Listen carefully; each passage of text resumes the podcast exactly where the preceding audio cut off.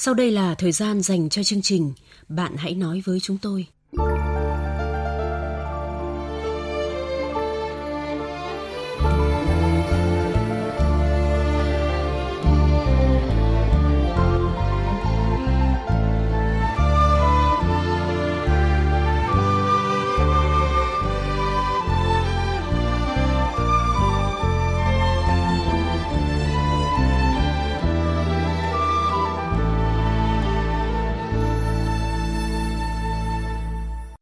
Biên tập viên Thanh Huyền và Thu Trang xin chào các bạn. Các bạn thân mến, đạo làm con, dù là con dâu, con rể hay con đẻ đều có nghĩa vụ chăm sóc bố mẹ. Thế nhưng vợ của nhân vật hết lòng chăm sóc bố chồng, nhưng ông lại có hành động trái với luân thường đạo lý. Phải làm gì trong trường hợp này là điều anh ấy băn khoăn và mong nhận được lời khuyên trong buổi tối ngày hôm nay.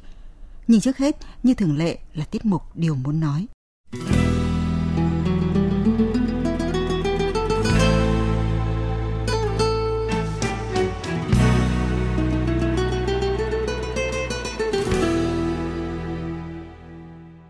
Thưa quý vị, thưa các bạn, khi dịch COVID-19 bùng phát, nhiều người phải tạm xa gia đình để ra nơi tuyến đầu chống dịch, để lại bao nỗi nhớ mong.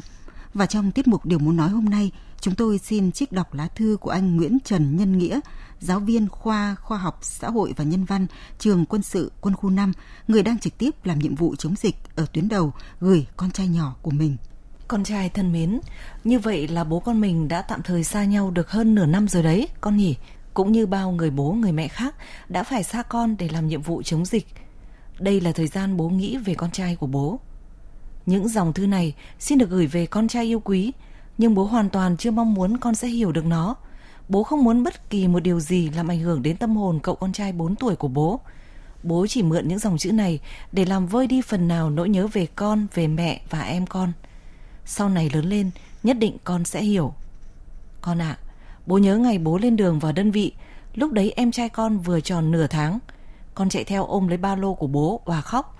Bố ngồi xuống nghiêm giọng nói, Này cậu thanh niên, bố phải lên đường, đi chiến đấu cùng đồng đội, cùng các cô, các chú y bác sĩ. Con ở nhà nhớ chăm sóc tốt cho mẹ và em, nghe chưa? Rồi dường như con chợt hiểu ra điều đó, con nhắc lại. Con phải chăm sóc cho em chứ.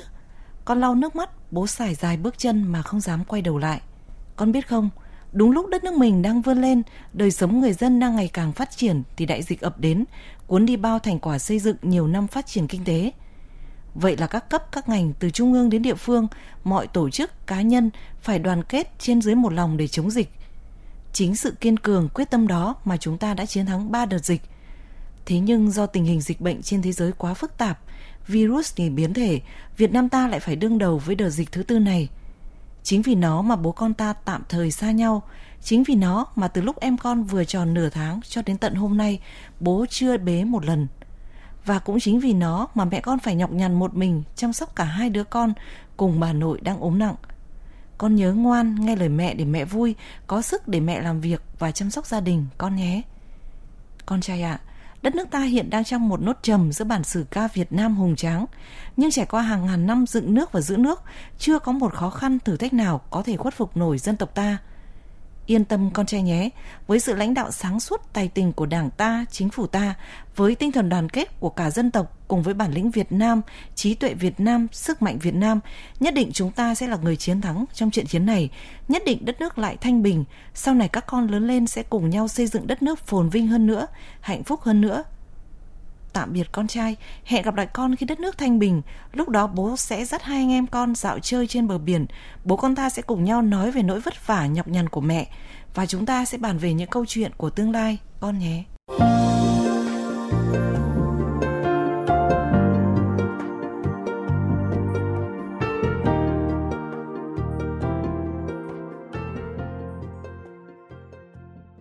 Bạn thân mến, Bây giờ đã đến lúc chúng ta cùng chia sẻ với tâm trạng của chàng trai khi biết bố đẻ đã sảm sỡ vợ mình. Biên tập viên chương trình sẽ tóm lược lại nội dung để các bạn cùng nhớ về câu chuyện của anh.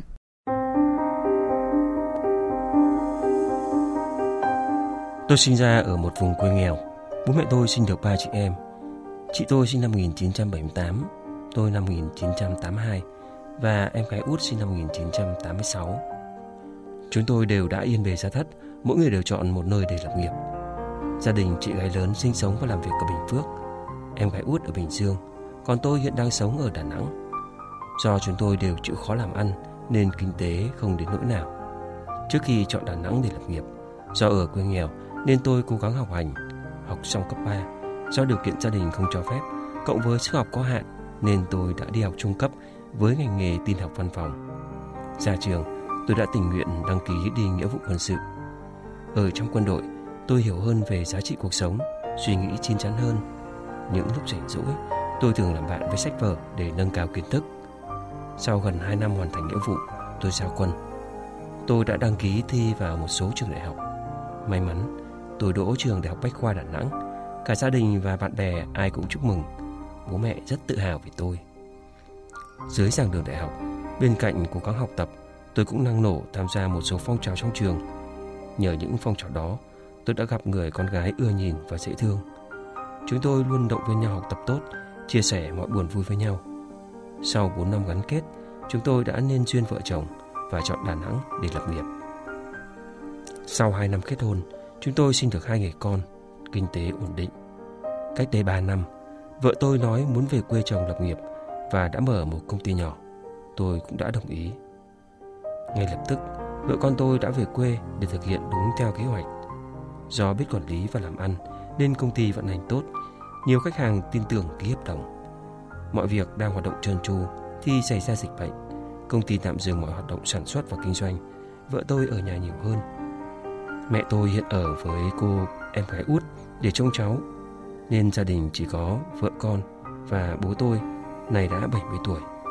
Trước đây, quan hệ giữa bố với vợ tôi rất bình thường. Vợ tôi là người biết trước biết sau nên luôn lễ phép với bố mẹ chồng nên ông bà cũng quý mến. Chẳng hiểu sao khi vợ tôi ở nhà, ông đã nảy sinh dục vọng với con dâu. Tháng trước, vợ tôi bị đau bụng nên cô ấy có nhờ ông trông con và nằm trên giường nghỉ ngơi. Lúc này, ông đã mò vào giường, vừa hỏi han và sờ soạng vào vùng kín của vợ tôi. Thấy hành động đó, cô đã bật dậy rồi nói to. Ông không được làm chuyện ấy. Vậy là ông nói, có mỗi cái ấy thôi, cho ông sờ để thỏa mãn, giữ gìn làm gì. Sau khi chuyện xảy ra, vợ tôi đã gọi điện cho tôi, kể cho tôi tất cả. Tôi cũng tức giận và gọi điện nói chuyện với bố, phân tích đúng sai, đạo lý cho ông hiểu. Ông nghe xong cũng chỉ ậm ừ. Vậy nhưng, ông lại vẫn chứng nào thật ấy. Cách đây không lâu, vào một buổi sáng, khi vợ tôi pha sữa cho hai đứa nhỏ và pha cho cả bố chồng, ông lại sàm sỡ vợ tôi. Cô ấy kháng cự, ông lại trơ chẽn, nói để ông được thỏa mãn một lần, có sao đâu. Giờ đây, tôi phải giải quyết thế nào cho êm thấm. Tôi đang có ý định đưa cả vợ con ra khỏi nhà, bố mình để ra ở riêng. Tôi có nên nói tất cả cho mẹ và chị em trong nhà biết sự thật để họ khuyên nhủ ông hay không? Mọi người hãy cho tôi lời khuyên. Các bạn thân mến, bố mẹ thì là tấm gương sáng để con cái học tập, kính trọng và noi theo. Thế nhưng bố chồng lại có hành động trái luân thường đạo lý với con dâu, khiến vợ chồng nhân vật khó xử. Chúng ta sẽ cùng nghe những lời khuyên của thính giả. Đầu tiên là chia sẻ của thính giả Đinh Thị Vĩnh ở Bắc Ninh và bác Nguyễn Vương Trình ở Hải Dương. Cháu phải gọi mẹ về, có ý kiến với mẹ, mẹ, bố, anh chị em trong gia đình họp trong chủ trì cuộc họp vợ chồng cháu phải nói lên sự thật là như thế. thế nhưng thầy tin tưởng vợ cháu nếu như mẹ cháu với anh chị em có cái tính không tốt lại quạt lại nói vợ cháu là bây giờ bố già rồi cháu phải tỉnh táo chứ nếu như không tỉnh táo mà cháu cũng quạt lại vợ cháu vợ chồng không ở được với nhau nếu tốt nhất là vợ chồng thuê nhà hay ở đâu riêng ra nhà bảo vệ được hạnh phúc gia đình bên tình bên hiếu. Các cụ thường khuyên già rồi bế cháu đứa con già đâu lại ước câu non trái mùa. Trường hợp cháu nên nói thẳng quan điểm với bố đẻ của mình có thể nói cho mẹ biết để phối hợp can ngăn ông không còn tái diễn chuyện ấy nữa.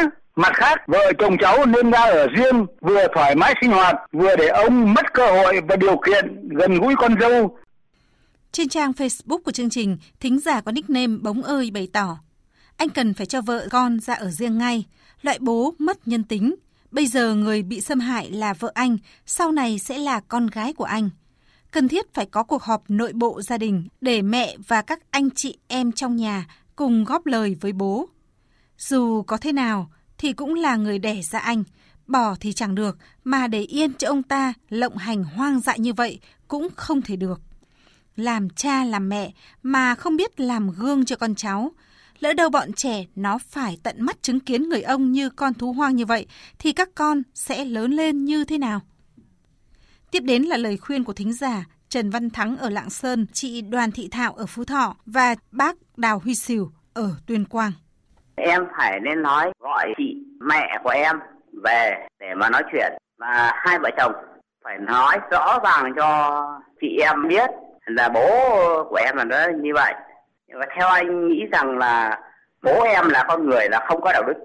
Thế bây giờ gọi là con trai đi làm sao? Bây giờ con dâu ở nhà. Thế bây giờ bây giờ lại còn thở trò cái sàm sỡ với con đồng thế.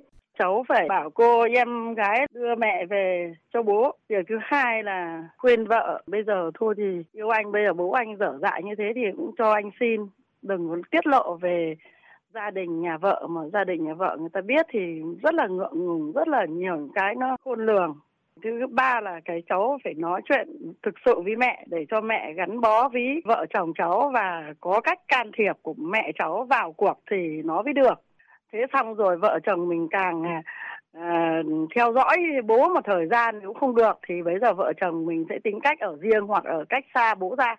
Anh tổ chức một cuộc họp gia đình có vợ chồng anh và bố mẹ anh dự trong cuộc họp, mọi người nhẹ nhàng phân tích sâu sắc để ông ấy nhận ra khuyết điểm vợ chồng anh xin phép bố mẹ ra ở riêng để cuộc sống được tự nhiên Thính giả Kimi có lời khuyên dành cho nhân vật như thế này. Bạn có biết với hành động sàm sỡ như vậy nghĩa là bố bạn đang quấy rối tình dục vợ bạn đấy? Tôi nghĩ lúc này cô ấy đang rất hoang mang, sợ hãi, nên bây giờ bạn phải đứng ra bảo vệ vợ, là bờ vai vững chắc cho cô ấy. Điều cần lúc này, bạn hãy đưa vợ ra khỏi nhà càng sớm càng tốt. Cảnh cáo bố, nếu vẫn còn suy nghĩ ấy thì sẽ đoạn tuyệt và nói cho mẹ biết về việc này. Thính giả Vũ Công Thiệp ở Phú Thọ và bác Triệu Xuân Trụ ở Quảng Ninh, anh Trương Quốc Ngôn ở Hà Tĩnh góp ý. Cháu phải bàn với vợ cháu xin ra ở riêng thì mới mong tránh được sự quấy rối của bố chồng cháu ạ. À. Cháu lên để vợ là chín cánh, nếu mà thiên hạ mà họ biết thì xấu bố thì họ sẽ thứ hai nếu ờ, không bình tĩnh xử sự thì mất cả chi lần trai về tình anh ạ à, tình về hiểu phân định rõ ràng thể hiện đúng bố chồng nàng dâu luân thương đạo lý không cho phép anh cũng chỉ biết về thôi, theo tôi anh không nên cho mẹ anh biết. Trên trang fanpage của chương trình, thính giả Mạnh Trung cho rằng, việc vợ chạm mặt thì cho ra ở riêng là đương nhiên rồi. Tôi cho rằng hai bố con anh phải ngồi nói chuyện với nhau. Chỉ hai bố con biết sự việc là được rồi, đừng làm dùm beng lên. Nếu bạn để mẹ và anh chị em trong nhà biết cũng không giải quyết được gì mà còn to việc ra. Dù gì đi nữa, ông cũng là bố. Ông lớn tuổi rồi, nếu làm to chuyện lên, ông sẽ khổ tâm, xấu hổ, mặc cảm với gia đình và bàn dân thiên hạ lắm, phận làm con đến lúc ấy rồi anh sẽ hối hận. Thính giả Chu Việt Đáp ở tỉnh Thái Bình, bác Đinh Văn Vui ở Nam Định và chị Nguyễn Thị Thơi ở Vĩnh Phúc cũng cho rằng Bây giờ đây thì tốt nhất là vợ chồng anh cùng hai con nhỏ phải ở riêng ra, càng sớm càng tốt. Những ngày mà chưa riêng ra được ấy thì bảo vợ anh phải thật có ý giữ khoảng cách với ông và sắp xếp cho mẹ anh về kết hợp trông nom à, cháu nội giúp. Sự việc thì cũng đã xảy ra rồi, nhưng mình không có cách ngăn chặn ngay thì nó sẽ còn tái diễn và trầm trọng hơn đó. Anh cũng ờ, không nên ờ, làm to chuyện quá gia đình mời ông cha bà chú có uy tín trong dòng họ đến dự họp để góp ý phân tích những vấn đề sai trái để cho bố em nhận ra mọi vấn đề. Đồng thời, vợ chồng em hãy chuyển ra ở riêng, tránh tình trạng bố con va chạm nhau rồi làm ảnh hưởng đến vợ của em. Cháu lên tổ chức cuộc họp gia đình rất kín, có mẹ con, chị em, ruột thịt và người thân cùng với vợ chồng cháu không úp mở nhẹ nhàng nói chuyện với bố cho mọi người anh em biết và kín đáo để mọi người tham gia bảo ban khuyên nhủ bố thay đổi cách sống đi. Hơn nữa để giữ chọn thủy chung bố con hòa khí gia đình cháu vẫn phải chủ động tư thế cho vợ ra ở riêng để tránh tình trạng mâu thuẫn và ngựa quen đường cũ Thính giả có nickname Mai Xuân Hạnh nêu ý kiến, không có cách nào khác, vợ bạn và các con phải ra ở riêng thôi bạn ạ. Vì ở chung một nhà, bố bạn sẽ không từ bỏ được ý định sàm sỡ vợ bạn đâu. Nói dại nếu chẳng may sự việc đi quá xa, chắc chắn tình cảm gia đình sẽ không thể hàn gắn được. Và khi ra ở riêng rồi, vợ bạn cũng đừng một mình đến gặp ông. Chỉ khi nào có mặt chồng, cô ấy mới nên thăm ông thôi bạn ạ. Anh Tống Trung Hiếu ở Đắk Lắk và chị Nguyễn Thị Mơ ở Ninh Bình cho rằng. Anh nói với vợ anh á, là nói nhỏ với mẹ, để mẹ biết việc mà khuyên bố anh nên chuyển vợ anh đi nơi khác ở đi cho ít tiếp xúc đi chứ thật ra là cái dục vọng của người ấy, khi mà nó đã có dục vọng sẵn người rồi thì khó kiềm chế được lắm. Theo tôi thì anh nên nói chuyện với bố anh và đưa vợ anh ra ngoài thuê nhà riêng. Khi gặp nhau thì không thấy ra chuyện khó xử cuối cùng là thính giả Nguyễn Nguyễn bày tỏ, bây giờ cháu phải nói cho mẹ và các em biết sự việc, để mọi người cùng đưa ra hướng xử lý, không để xảy ra tình trạng này mãi được và điều cần làm trước tiên là vợ và các con cháu phải ra ở riêng càng sớm càng tốt. À, vâng chị Thanh Huyền này, vâng. ở bấy lâu nay thì tôi thường nghe chuyện mẹ chồng nàng dâu chứ ít thấy đề cập tới chuyện bố chồng với con dâu. Thế nhưng tôi cho rằng là đằng sau mối quan hệ bố chồng nàng dâu đó thì không ít chị em cũng rất khó xử đúng không ạ? À, vâng, tôi cũng nghĩ như vậy chị Thu Trang ạ. À, trong cái mối quan hệ nào cũng thế thôi. Nếu các thành viên trong gia đình mà tôn trọng và yêu thương lẫn nhau ấy thì gia đình đó sẽ luôn êm ấm và hạnh phúc Thế nhưng mà chỉ cần một người lệch chuẩn thì mối quan hệ đó sẽ không được như mong muốn của các thành viên nữa chị Trang ạ. À vâng, thế thì chị Huyền có lời khuyên nào dành cho nhân vật ngày hôm nay không ạ? À vâng, à, tôi biết lúc này bạn đang rất khó xử, trở đi mắc núi, trở lại mắc sông khi hai người đó đều là những người mà bạn không thể tách rời. Một bên là vợ và một bên là bố đẻ của mình. Tôi nghĩ chắc rằng khi nghe vợ kể lại câu chuyện này, bạn cũng thực sự hoang mang và suy nghĩ rất nhiều về hành vi của bố, đặc biệt là khi đang ở xa, không thể có hành động kịp thời khi ông có hành động trái với luân thường đạo lý như vậy. Tôi cũng có một vài thắc mắc xin được nêu ra với bạn. Từ xưa đến nay, bố bạn là con người như thế nào trong cách đối nhân xử thế với mọi người, nhất là con dâu, con rể trong gia đình? Thêm nữa, thời gian gần đây, ông có gì bất thường không? Vì có thể có những người đã cao tuổi nhưng có một chuyện gì đó trong cuộc sống cũng sẽ khiến tâm sinh lý thay đổi, khiến hành vi của họ thay đổi theo. Bạn có nói mẹ bạn hiện đang trông cháu ở xa, vậy bà có thường xuyên về thăm ông không? Hai người còn có chuyện ấy hay không? Bạn đừng cười khi tôi hỏi điều này, vì theo một nghiên cứu của các nhà khoa học gần đây cho thấy, mặc dù tần suất quan hệ tình dục thường giảm theo tuổi tác, nhưng trên thực tế, tình dục ở người cao tuổi vẫn diễn ra với khoảng 40% đàn ông và phụ nữ ở độ tuổi từ 65 đến 80.